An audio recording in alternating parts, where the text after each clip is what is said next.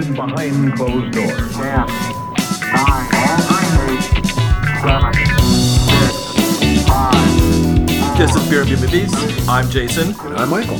Jason, what are we talking about today? Today we are going to discuss 1973's Warlock Moon. Michael, what are we going to drink today? All right, this is a new one. I haven't had it. It's from Offshoot Beer Company. They are literally an offshoot of the Bruery, which is down in Anaheim. And this is called Visions. It's a double dry hopped hazy IPA. Cheers. Cheers. Delicious. I think when you open the can and started pouring it, you said it. It's just fruit. It's just fruit.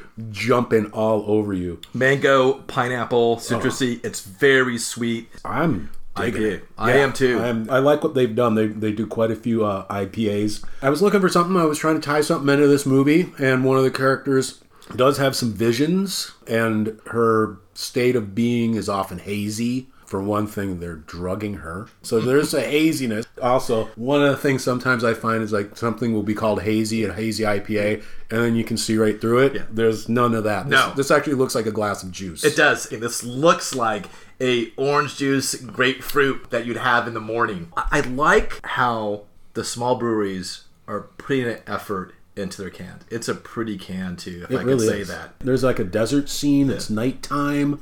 Someone's in a hammock. I mean, you can't go wrong with that. Six point nine percent ABV. Tasty. This Yes, is this very is a- tasty. This is a darn good beer. I still need to get down to Anaheim. I grew up in Anaheim. I still need to get down there to those little breweries in that area. a lot of breweries down in Anaheim. I would like to do that. Uh, a day trip sometime. we should. There's a huge brewery scene down there. A lot of good breweries in the Han- Anaheim area. So, okay, you picked this movie. Yes, I picked this movie. Why is it a B movie? Michael, such a good question. Number one, it's the only movie directed by William Herbert.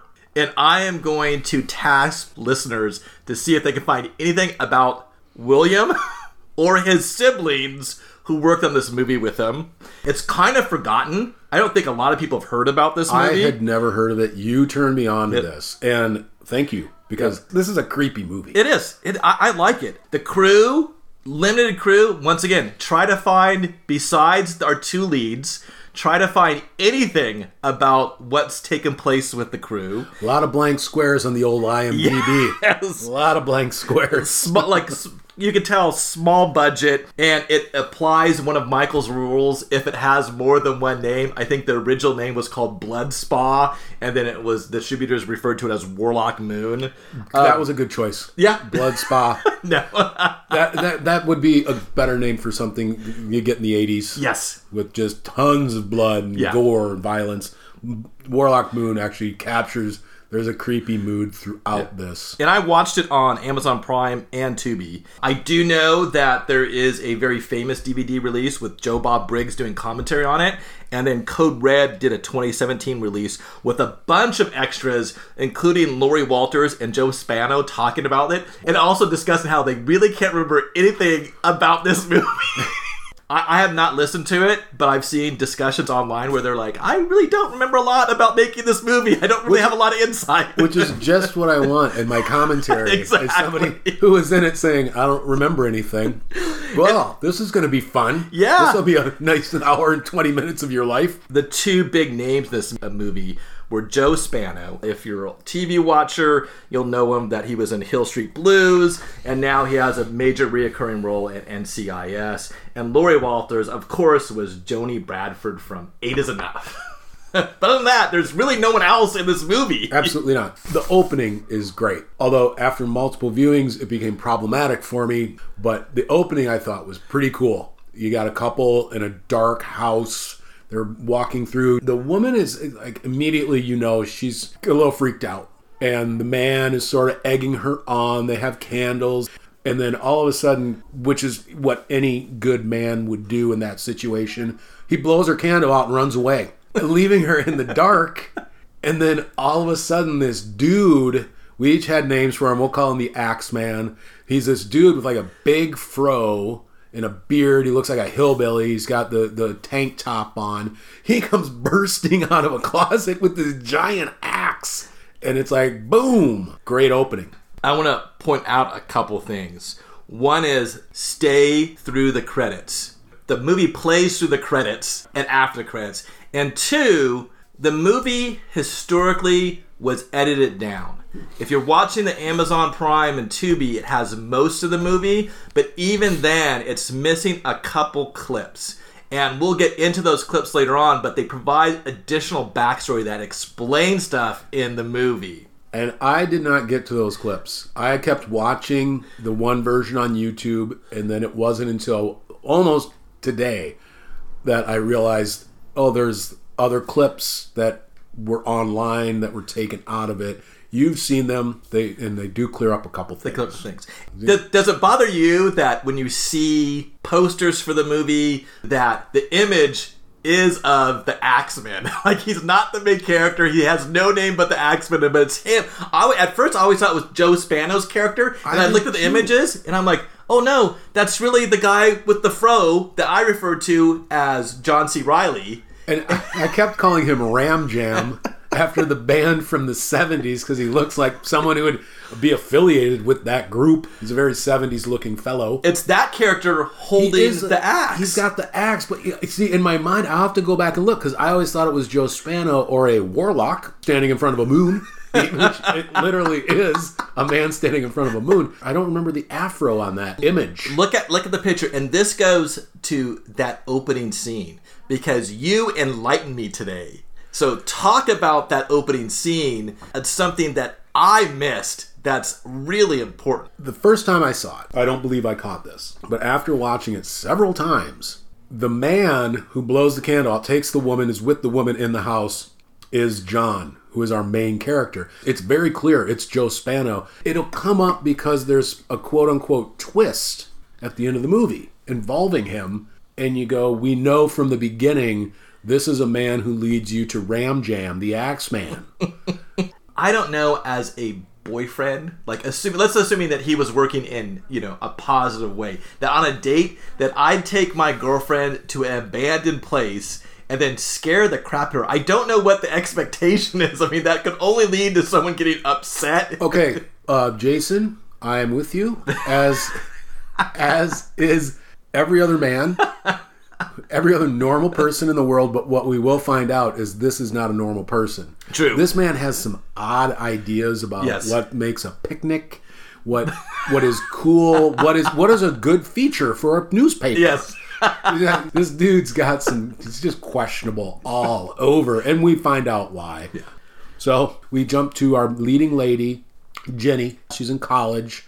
She's one of the more strange class. I would have taken this class because the the teacher is talking about deviant behavior, and that includes incest, homosexuality, which what deviant? Okay, I know it's 1973. It's a different time, but he puts the two together like they're, they're somehow interchangeable, which is even then I would say is a no-no. Oh, in next class we're going to talk about cannibalism. It's like that old Sesame Street thing. One of these things is not like the other. yeah, it, but there's also foreshadowing in next week's class being Yes. cannibalism. And he classified these behaviors as relative deviant patterns. So I don't know if it's a sociology class or anthropology class, but that It's relative a class that should be canceled. yeah, relative deviant patterns is deviance is relative means that there's no absolute way of defining a deviant act. Deviance can be defined in relation to a particular standard, and no standards are fixed or absolute. And that's from a sociology guide. He kind of ends the class with On Monday, we're going to talk about another deviant, relative deviant parent that might be of interest to you all cannibalism. Wink, uh, who is. Yes, I can't wait for my Monday lecture. I'm excited. You know, I didn't do a deep dive, but cannibalism at the time, Texas Chainsaw Massacre, I think, comes out this very same year. And Do you want to put a beer on that? let's put a beer on it. Texas Chainsaw Massacre. What year? That's 1976. Let's look it. Let's take a look. All right, using the old Google machine. Because this is 73. This is 73. So the original Texas Chainsaw Massacre, 1974. Okay. Okay, so a year later. Okay, year you're- later. You're right. You're right. I, I Okay. totally give you that. I owe you a beer. All right. And there is a book that you can find online, and her name's Jennifer Brown, and she has a book called um, Cannibalism in Literature and Film. And if you're looking for some insight in terms of that relative deviant behavior pattern in film and literature. She does a good job. I read through it and everything like that, but it seems like this was the time period. I mean, I know all the Italian movies. There was a big point in the '80s of this, you know, cannibalism, but Yeah. it seemed like you know this plays a major element in the movie. Not sure why. 70s was a time for cannibalism, devil worship, Yes, a lot of devil- satanic panic. So you were saying we meet our heroine and then we meet her. Okay, this is really strange because when you watch this the first time, you assume we cut to Jenny's on the campus, and there's this guy in a trench coat with the novelty glasses with the fake Like Groucho Marx. Yeah, the Groucho Marx, and he's got a bag of groceries, trench coat. He looks And- like a perv. he does. And he approaches Jenny. He comes up and he's speaking in a terrible French accent. This is our main guy, John.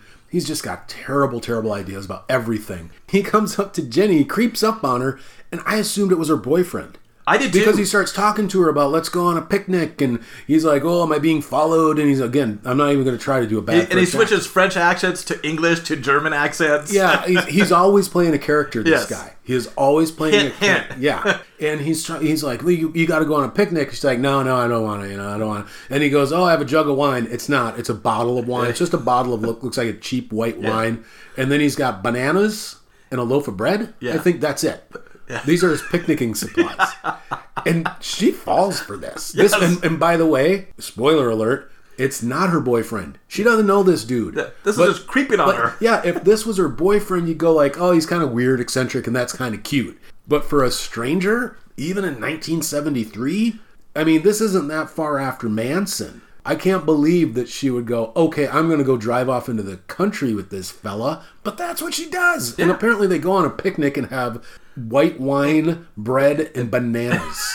I don't know. I mean, No, I agree. It seemed really fast. Where first she's saying no, no, and they're discussing a Manet painting, and then it cuts to it where they're driving, where and they're discussing post picnic. So not only did they he harass her at school.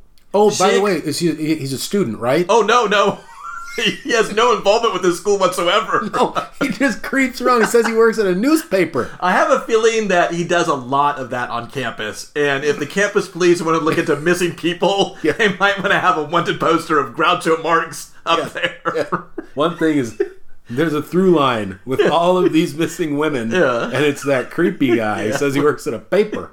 But yeah, she she has a picnic with him, and then they're gonna go exploring. They head to our main setting for the movie. The movie it's the Soda Springs Spa, and this is where one of the clips is missing. One quick thing I'd like to throw in there is is another red flag with this dude. He knows her name. She doesn't introduce herself. He's been doing a little research on her. Yes, yes. This is not just a rando creep. So the clip that's missing is when they're driving out after their picnic. They actually get pulled over by police in this clip. And the police are kind of small town. I think they're on the in I think they're filming in Livermore, California, and they treat it like we don't like outsiders like you you city slickers and you college students out here. But what's important is once they le- let them go, the sheriff turns to the other officer with him and refers to the officer as Luther. That name is important at the end of the movie. You That- told me this, Yeah, yeah. and it filled in a lot of gaps. It's cut out of the movie. They end up pulling on a dirt road, and this is where the unknown path, and he's hesitant. he is. She's got the spirit of adventure. yes. There's a- and I'm wondering why. What if she said no? Let's turn around. What would he have done at this point? I think he would have said, "Oh, are you scared?" I think that's And he, brought her up there He would have manipulated. I mean, obviously, he just ran up to her in a trench coat, fake glasses with crappy picnic supplies, and she went with him. I think I think it'd be pretty easy to get her to go up that that d- dirt lane. They pull across a abandoned building, and it's shot on a practical location. This was an actual abandoned sanitarium in Livermore at the time, and that music it really is unsettling. It is a old, large, decrepit place. And there's a sound cue that they use in this, and it's first time we hear it. It's where they're at the base of the lane, and there's this like kind of whistling sound cue, and it usually indicates a bad thing. Axeman is lurking in the bushes, Yeah. which you know is a really bad deal. Yeah. You saw him at the beginning. Yes. He's up to no good. Yes, And his head just kind of pops up like a little mole, like just above a bush. Totally, it totally does. And then there's your first another jump scare. Agnes Abercrombie scares Jenny, jumps out. It's kind of unsettling too. They build up that tension, and she invites him back to one of the cottages that she has actually maintained for some tea. Huge red flag. This is a decrepit, creepy place. Nobody should be living here. If she's a groundskeeper, she's not doing a very good job. terrible job. terrible job. I believe there's there is electricity. I don't know how. or running water.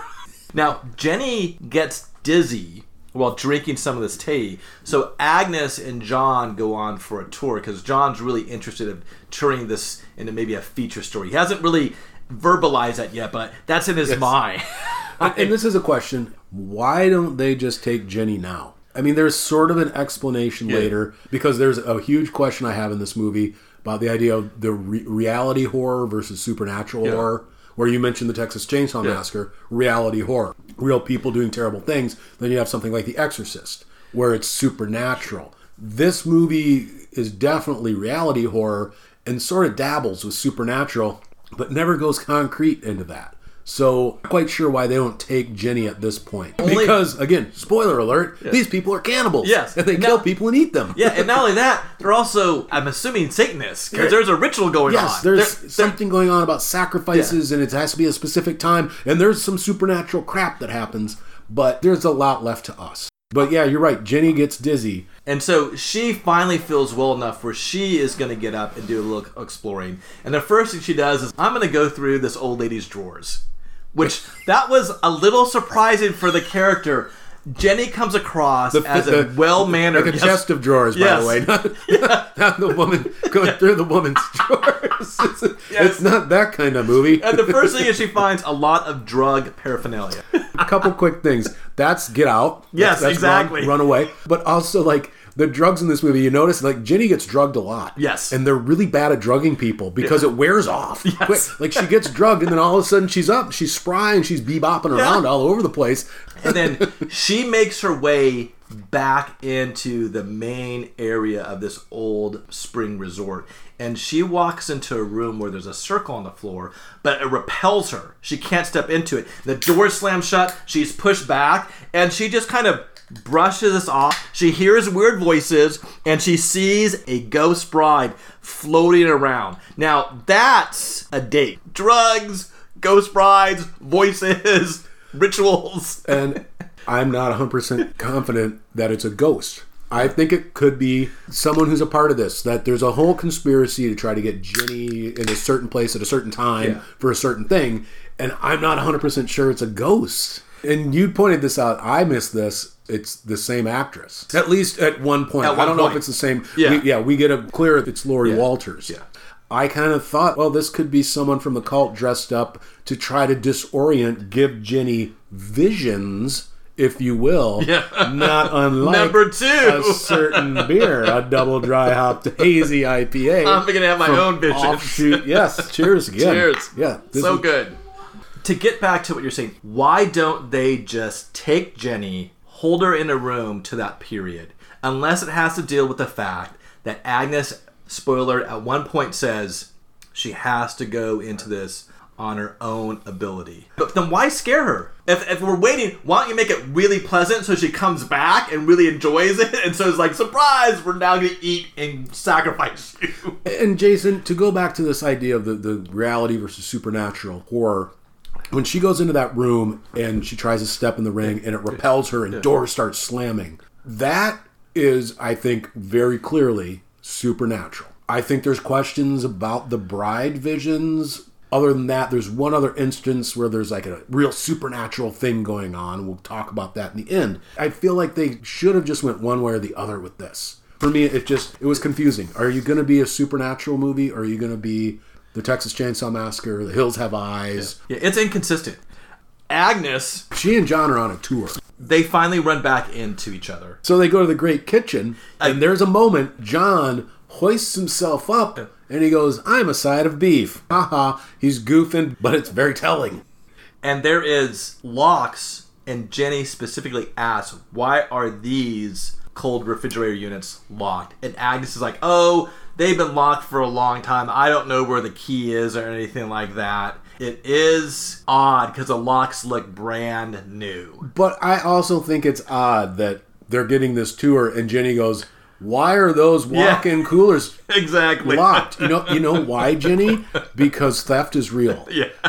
But it is a abandoned place. And it does strike me like most things are able to walk through, but also you come across these units that are completely locked. And also, this is this is a young woman whose first thing that she does is start opening up people's drawers and sneaking Yeah. through their crap. In the process of talking about this movie, I'm starting to go, you know what, Jenny? I Yeah. think you get what you deserve.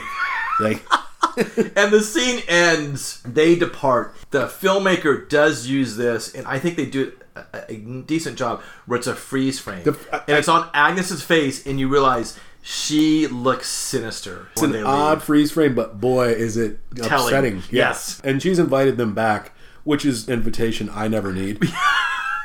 And we get some jazzy score. The score is kind of all over the place. It is like this jazzy score. She's back. She's back on campus, and she's loving life. She's like, I'm going to go lay down on the green. She has a great poncho. Oh, have to say. poncho. And um, for the '70s, I just have to point out different time in terms of clothes. Jenny's there. She's not wearing a bra. I think through this whole entire movie. That's fine with me. so she's chilling on the lawn. Yeah. She's going to have maybe a little nap. And she hasn't heard from John. And So she had that cannibal lecture. this whole spa didn't come up in the cannibal lecture. No. So she's laying there with her eyes closed on a lawn under a tree. John leaps out of the tree onto her. As a funny surprise, I guess I would punch someone. And it's also it's very telling. He's it's like a predator. Big cats always hmm. Opportunists jumping at you from above. The first time I watched this, I thought this was the very next day, but clearly in their dialogue, time has passed. And she's like, You didn't call. I tried to get a hold of you. I called the newspaper, and they didn't know who you are. Red flag. And he's like, Oh, you you talk to the people in the front. I work in the back. It's Yeah. the worst excuse, and she accepts that at face value. Yeah, I I talk to the people who answered the phone, who know things, because that's usually who you have answering your phone of your business. First of all, why was she trying to track this guy down? The first time they yeah, they hung out, they ended up very creepy. and His she did not idea- like that time. No, she she So- left there, never wanted to go back. But he's got this great idea. He's like, "Hey, I want to have a full day with you. It's gonna be we're gonna have a full day date, and it's gonna end in a romantic dinner." But a couple caveats. First of all, his editor had a great idea for a feature. We go back to that creepy old spa. Pump the brakes there, bud. That's a terrible idea for a feature. That's going to be his cool date, spending the whole day. And Jenny immediately, I don't like that place. And he says, No, no, this gets better because he actually has business up north. And so they have to meet. She has to drive separately. She has to drive herself to the spa, and they'll meet there for this great day. I'm going to ask you a question. Does it make sense? The only reason I think that they want Jenny to drive separately, it goes back to the issue. She has to do this on her own. Because otherwise, if you're trying to get someone in a locale to remain there, sending them in their own car and not being able to control that, that just doesn't make a lot of like she could have easily like halfway through go, you know what? I'm just not gonna meet John there. I, I th- this is just too too creepy. I've thought about this too, and I have a different reason. I think had they taken her the first time, there might have been witnesses who said Jenny's missing, and you know what? I saw her with this guy, this creep guy. Then they're looking for John, but getting her to go by herself, there's no witnesses, and she doesn't seem to have any friends. So she just leaves and she disappears. Nobody goes, "Hey, she went with that creep John." Just practically, we can't have witnesses who can finger me. So, of course, Jenny shows up to the spa, dressed to the tease, nice little cute outfit for the 70s. Yeah, but he's not there. Which is right around the time I pull a Yui. Exactly, to head back home. But know what? She decides that she is at least going to go and say hi to Agnes Abercrombie. But Agnes's cottage, it's decrepit as everything else. There's nothing there. It looks There like flowers outside the door. The flowers are dead and gone. At that point, um, it's time for me to leave. My mind's not working. I'm off. But no, I'm gonna still go and walk around. And she hears a sound, and she turns a corner, and someone just goes off with a shotgun.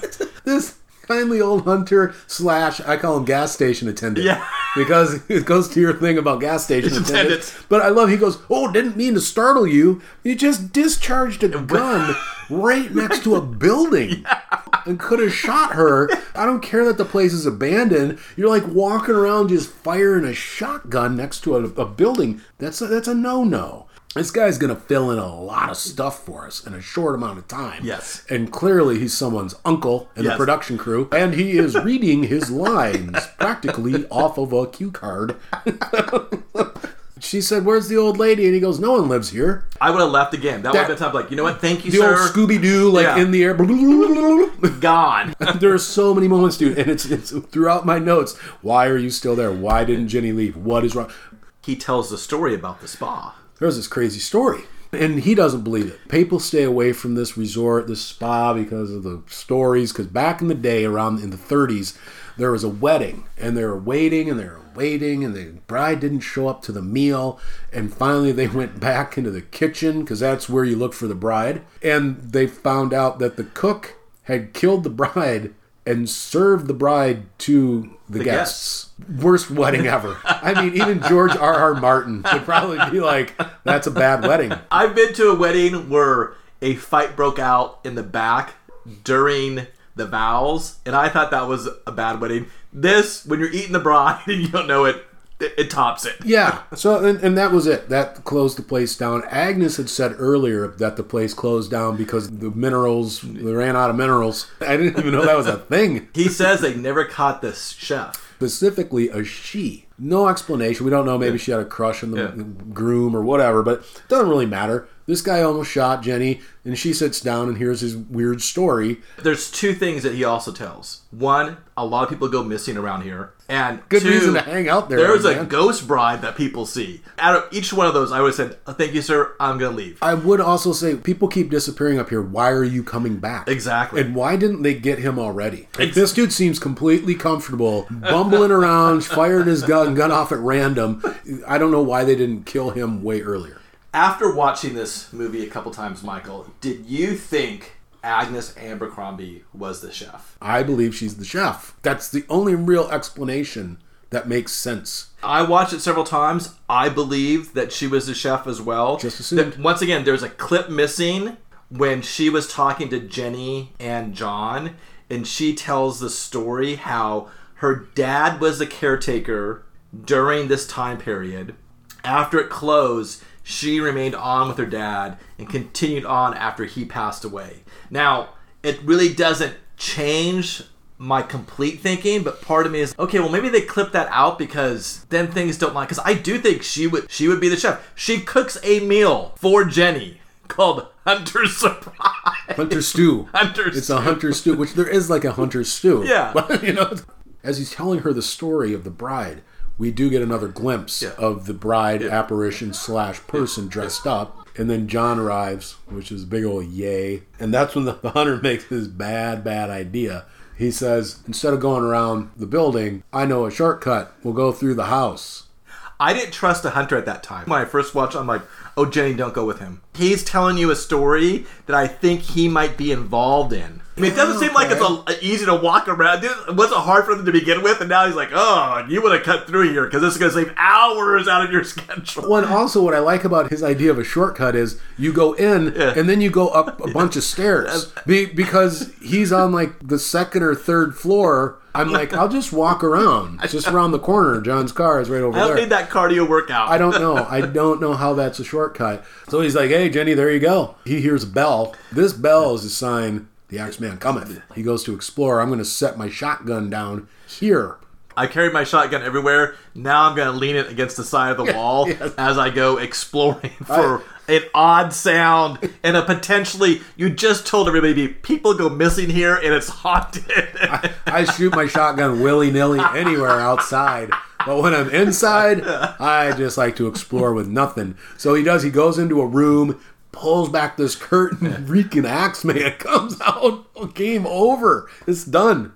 Jenny goes back, sees John. Agnes's cottage is back to normal. He's gaslighting her the whole time. He's like, no, no, this. You must have gone to another cottage. You're crazy. Yeah. You know, pretty much, which is just what everyone wants to hear. But then you get to that supernatural moment. Is Agnes a witch able to cast spells where her apartment is really not what you think it. I'm thinking like it is like a horrible place, and really what they're seeing is what Agnes wants them to see. Yeah. And in reality, it's just just decrepit. Like she's feeding them off broken china, and you know it's just an awful place, but they don't see it. There's no explanation in the movie for that. You, we come up with the explanations ourselves. And Agnes, of course, wants to get more tea down their throats. This time they just have a spot of tea. Agnes drugs the tea. Jenny doesn't see. It. Doesn't see Oh, it no, on this time. right. As an Okay. audience member, the view is you see okay, we see Agnes, Agnes. drug the tea, and she has this evil smirk. Things are beginning to add up. Where I don't trust this old woman. She's clearly drugging Jenny at this time. Jenny She needs fresh air, so she goes outside, and we see the bride pass by the Yep. front door. and she sees Agnes at that padlock storage where she said, "I don't have the key for this," and she hears the weird voices. She goes back into the spa. She opens up a door, and who does she see?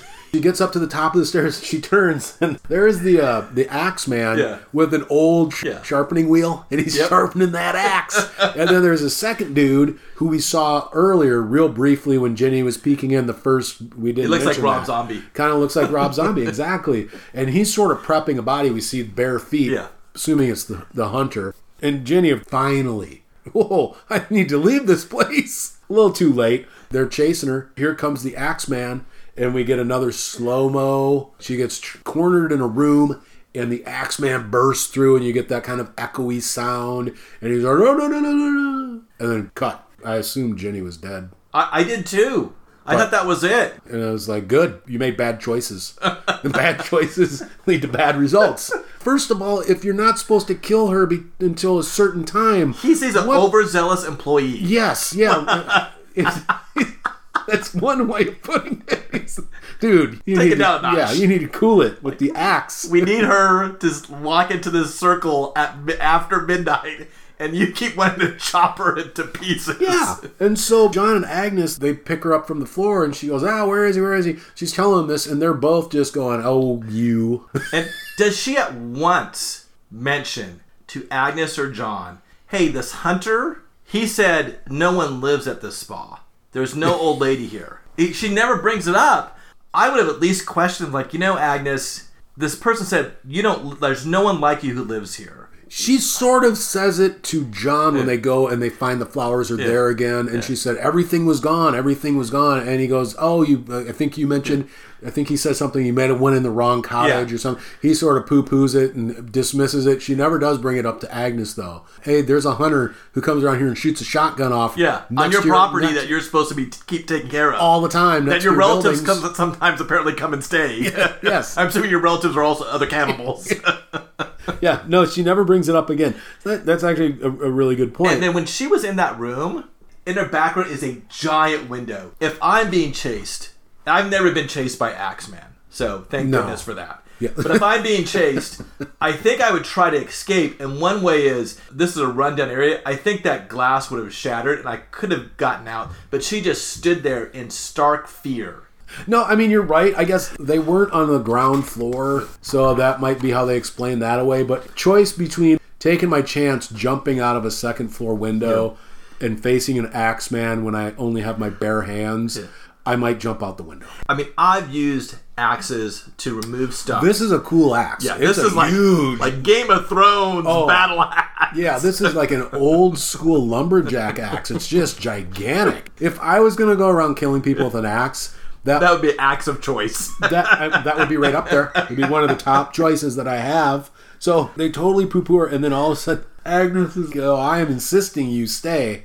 Why not And leave? Jenny again. Jenny is so inconsistent in this because she acquiesces to it. Okay, I will stay here. How about no? But, no, she like settles in, starts like walking around the place. And then her and John have a scene at the pool that I think it's one of the best acted scenes, but also very telling. And apparently, a lot of it was ad libbed. He's playing a character again. Doing this so much, I kept wondering: is this an actor's choice? Was it Joe Spano who was just sort of flexing his acting chops? It's a weird scene because it, he's toying with his prey. First of all, Laurie Walters is just, I mean, I remember watching Eight Is Enough, and I thought she was such a cutie. she is so adorable. And the scene is they're messing around in a abandoned pool, so there's no water in it. They start play acting where she's a damsel in distress and John is a monster. And then he reverts to a knight in shining armor that's going to save her from this monster. And he saves her, but then all of a sudden he's like,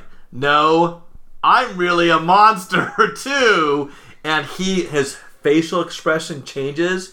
And he has a switch in his hand, like a stick they picked up. And he's like, whack, whack. And she's telling him to stop, and his face looks crazy. Oh, it's scary. And it is scary. And it's- she's saying, "You're scaring me. You're Just scaring don't me." Stop it!" And- And, he does. It's childlike. There's Yeah. a childlike way that he's doing this. That you know when kids don't know when they're taking it too far, Yeah. and sometimes kids are just cruel, and it's because they don't understand.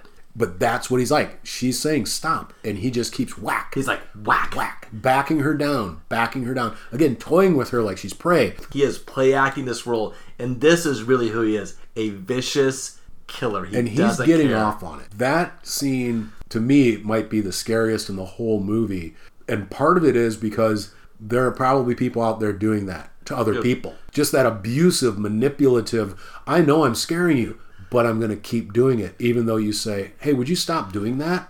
No. You see John's real face. That's really who he is. The mask comes off. The mask comes off. We, he's not doing a character in that moment. That's who he really is. It's Then they go back, they make up, and he's like, "Ah, I'm sorry." He gaslights her again.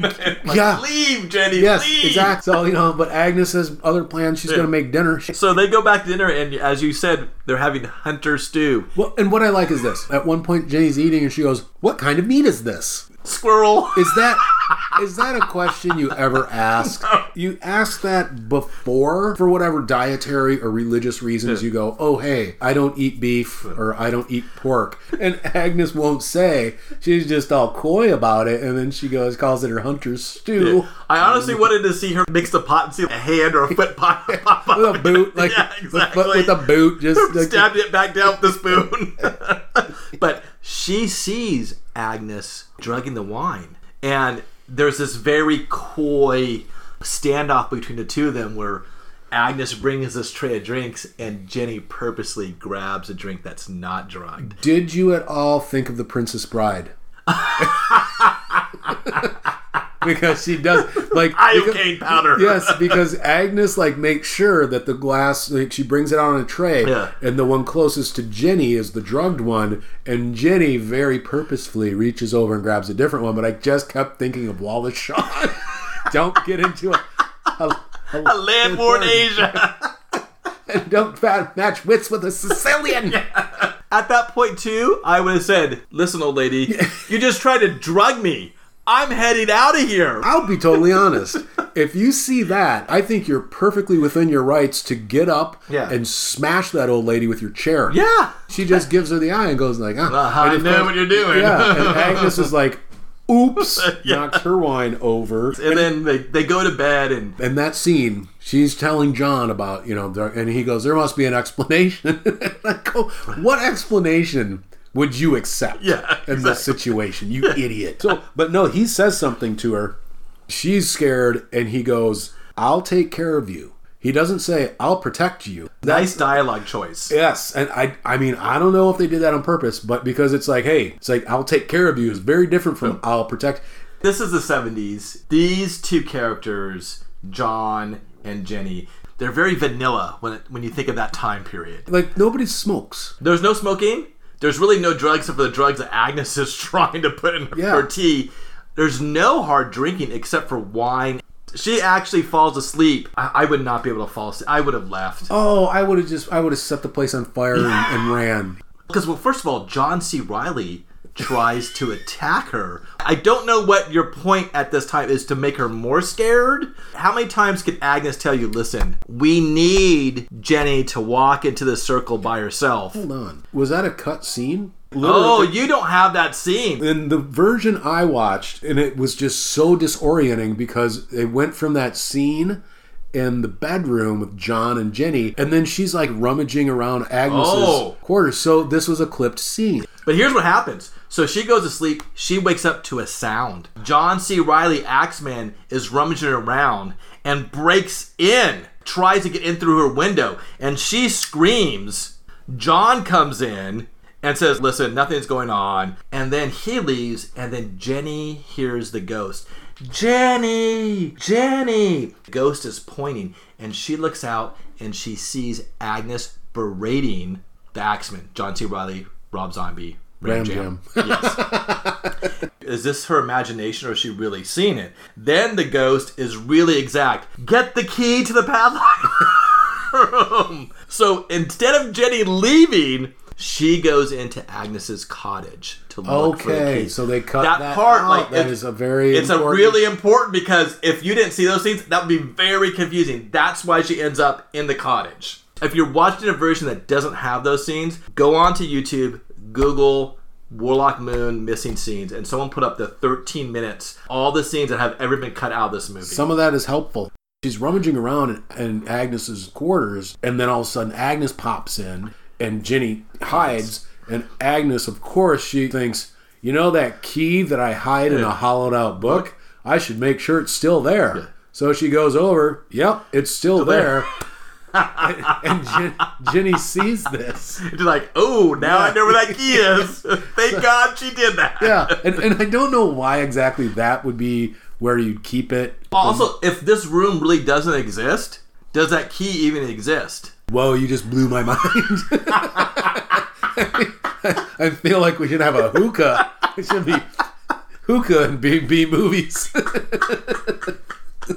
then we go to the circle room. There's a big reveal here, but it's not. It's not a big reveal. It should be because Agnes is in there and she calls out, and John steps out from the shadows. He's in cahoots with Agnes. When you watch this a few times, it's super clear. John is the man in the opening scene that basically feeds the young woman to Ram Jam and his axe. So it's not this big like, oh my gosh, I can't believe John's in cahoots. It's yeah, we knew that from the beginning of the movie. If I was remaking this, I would not have had that John so obviously be him. I did not catch that. And so the first time watching this, I thought something was off with John, but when it got to this point, I'm like, holy sh. You know? Jason, Yeah. that's what I do. I I drink and watch. and I catch things. now, Agnes tells John two important things. One, the ceremony has to take place between 12 midnight and 6 a.m. in the morning, which is a large window. It really is. I mean, that's point number two is that Jenny has to enter the circle without us forcing her. And then John mentioned something that if you don't have those clips, it seems a little confusing. He's like, well, what about Luther and the others? Luther and the others. I, I the, And he mentioned a couple the thing. times. You brought it. You brought it up, and I was so glad because I thought, is this just like a lame way to try to expand the cast? You know, because we have about five people in this movie, exactly. and you know, if we mention others, there's always the idea we're gonna have a big crowd, but no. The deleted scene. Police officer named Luther. Luther. After Agnes and John have their little thing in the circle room, he takes a glass of blood and starts pouring it inside the circle. It's supposed to be Jenny's blood. Yeah, it's a lot of blood. There's, there's, there's, there's a reason she's super dizzy. They don't need to drug her. You've taken like a pint, a pint or more of blood out of this woman. it's a large circle that you need to trace that Oh, blood in. Yeah, And just- it's you know it's clearly like paint, but, but it's like it's supposed to be blood. So yeah, Jenny is sneaking about again. And she grabs that key and goes into the storage. And this is another big reveal. And this scene, Michael, reminded me of Phantasm because of the sound, the way they shot it, the jump scare. She opens up that locker and there is dead bodies in there being treated like meat, like it's a cold storage. And she falls back, and then that ghost bride jumps out, and for the first time, you see the ghost bride's face, and it's Jenny's face. I, I thought they did such a good job at that scene. At that point, what purpose does the ghost bride serve in this movie? It's clearly not a real person now if she sees her own face on it. I still question if it's Yeah. if it's a real person dressed up or if it's a ghost. They they are so inconsistent with what the supernatural is that that to me it, it wouldn't surprise me if there was a sequel and the bride was like Agnes's Ba, ba, daughter, ba. like I'm going to replace Agnes. Yeah. I'll be the one replacing her. But you're right. Right there, you go. Oh, if she's seeing it as her because it is, and you pointed that out to me. It is Laurie Walters. I'm no butcher, but bodies are not cleaned and dressed. And No. that, that is that is something you have to do. You can't kill an animal and just throw it in the fridge. You have to remove certain parts of it. And I think one of the bodies is the director himself, and One I of- one of his is sure. brother, Yes, you- like I that. think you found the brother. Yeah. I was like, Yeah. it, it, is, it is. And also, you know, it's a little rule of thumb: you're going to eat the older meat first. So I don't know why they had to eat the hunter Yeah. that same day. Get the old stuff, bro. yeah, it's Dude. gonna turn. Yeah, that's why they have dates. So if they have all this stockpiled, what is so special about Jenny? I mean, part of me thinks that she's a virgin sacrifice. I think a drink is in order right now. you know, before we go into the climax of this movie. Oh. cheers! The offshoot visions, double dry hopped hazy IPA. This is good. Two cans of this. Not sure how far they distribute, but if you can get your hands on this beer, Do it. because it is it is a lovely fruity. I'll tell you, today is sixty something outside, and if we weren't inside recording this, I could take these down Oh yeah. all day. I don't know, throw a frisbee or just sit in a. Just sit in a hammock. actually, There's a guy in a hammock on the, this. The hammock, the hammock guy, he's got it all figured Yeah. out. You know, you just drink this until you start having some visions. and hope, hopefully it's not Ram Jam with his giant axe. You know, it's like it's more positive. I hope my visions are more positive than an axe wielding guy who looks like trash. The There's a little cat and mouse game. Yes, and John and, and the second guy, Rob Zombie, Yeah. he they they come up with this quick ruse where John starts crying out like, "Jenny, help me, help me!" Because I think it's the first time that Jenny, all this has mounted on top of her. The woman's trying to drug her. There's axemen trying to kill her in here. She's seen that Agnes is in cahoots. This is the point now. Close to midnight, I'm gonna try to leave. And John is yelling like, "Oh, Jenny, help me, help me!" I gotta be honest. It's like, what are you gonna do? I mean, and, and I mean, She no, had one date with this guy. This was like date number two. yeah, and I haven't seen anything from her that would indicate if John's in trouble, she could get him out of that trouble.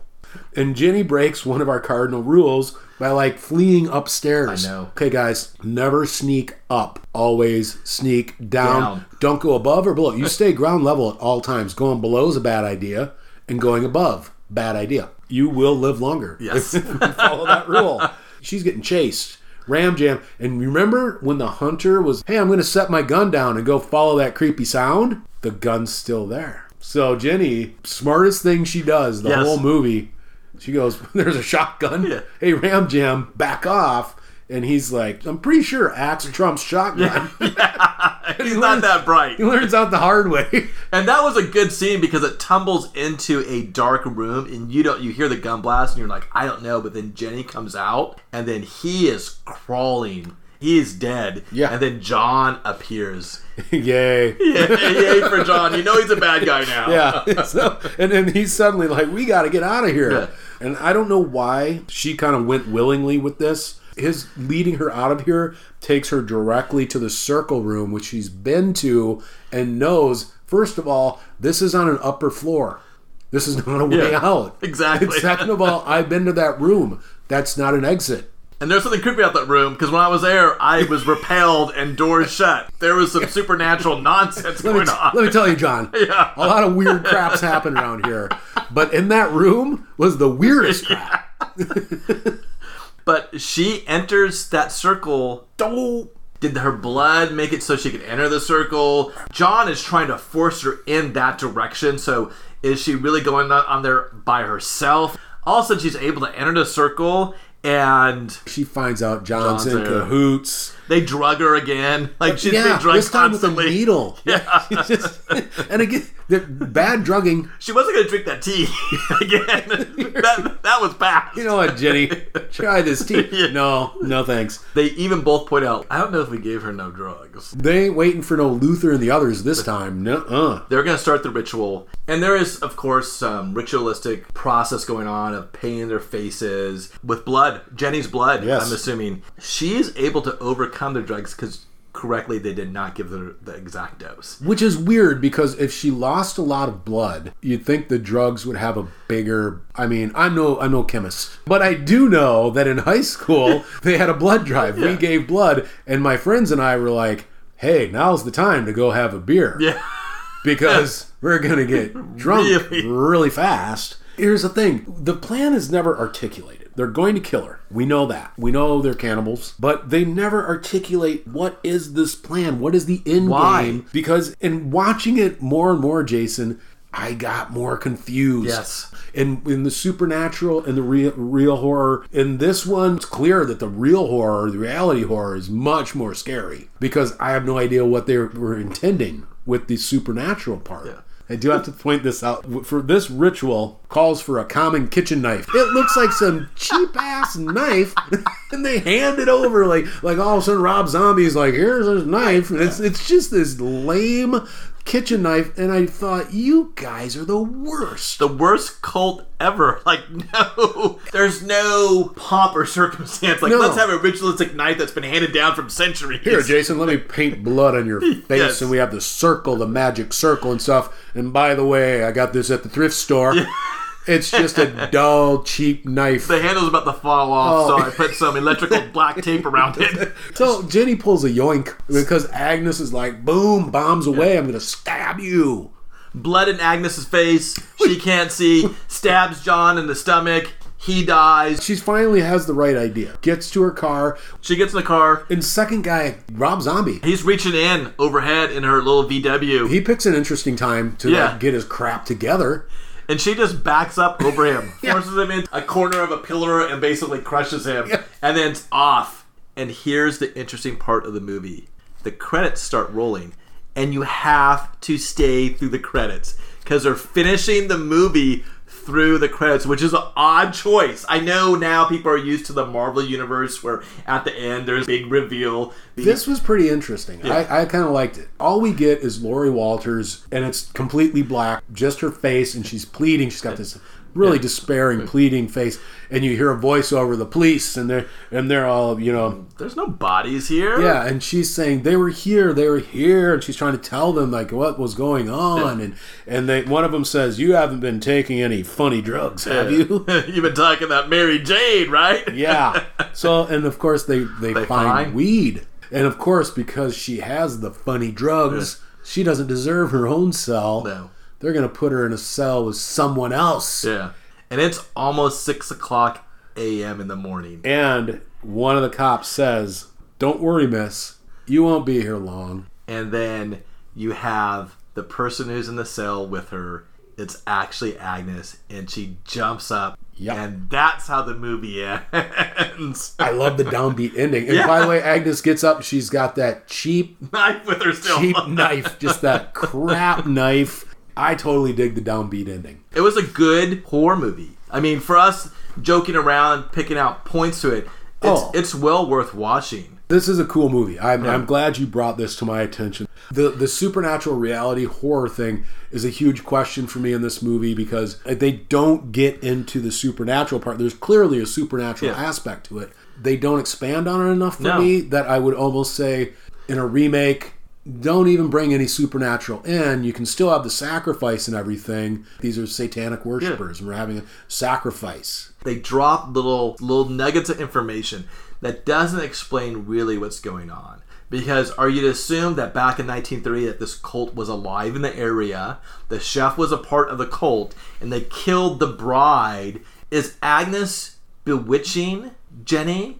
The bride is not explained. They killed the bride in 1930, Yeah. and now they're trying to kill Jenny again in 1973. There's just so many things that aren't explained. We know that we know one thing: they're cannibals. That's that's the thing I, I'm 100% certain of. And the Axemen look look like the rural hillbilly. When we see that cannibalistic trope, particularly in American movies, it's always that fear of the rural, like the fear of the city people coming into this rural area. We don't understand how it works, and we see that trope. But Agnes and John are not like that. So, they're basically like the hired help. I'm not even sure they're part of the cult. This one, the more I watched it, I was just like, I ju- it just get it got under my skin. This is one of those that I'd say this would be cool to remake. Just flesh out some of these things, make some choices that we're gonna go this way, we're gonna go that way.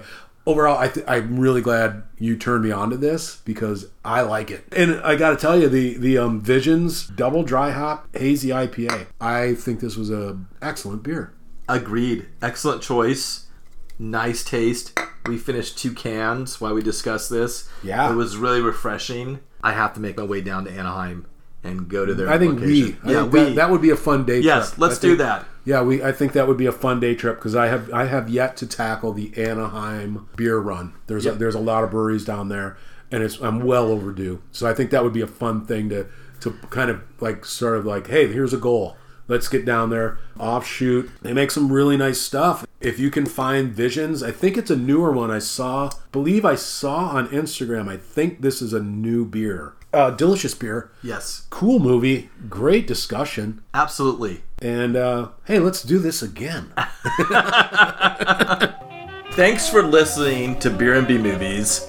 and you know what? If you enjoy this, subscribe, like, and comment on the podcast. And follow us on Instagram and Twitter. And check out our website. This is Jason. And this is Michael.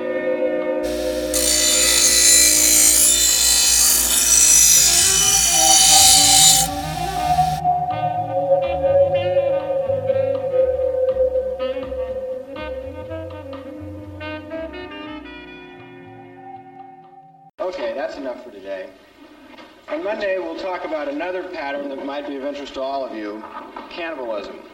Have a good weekend.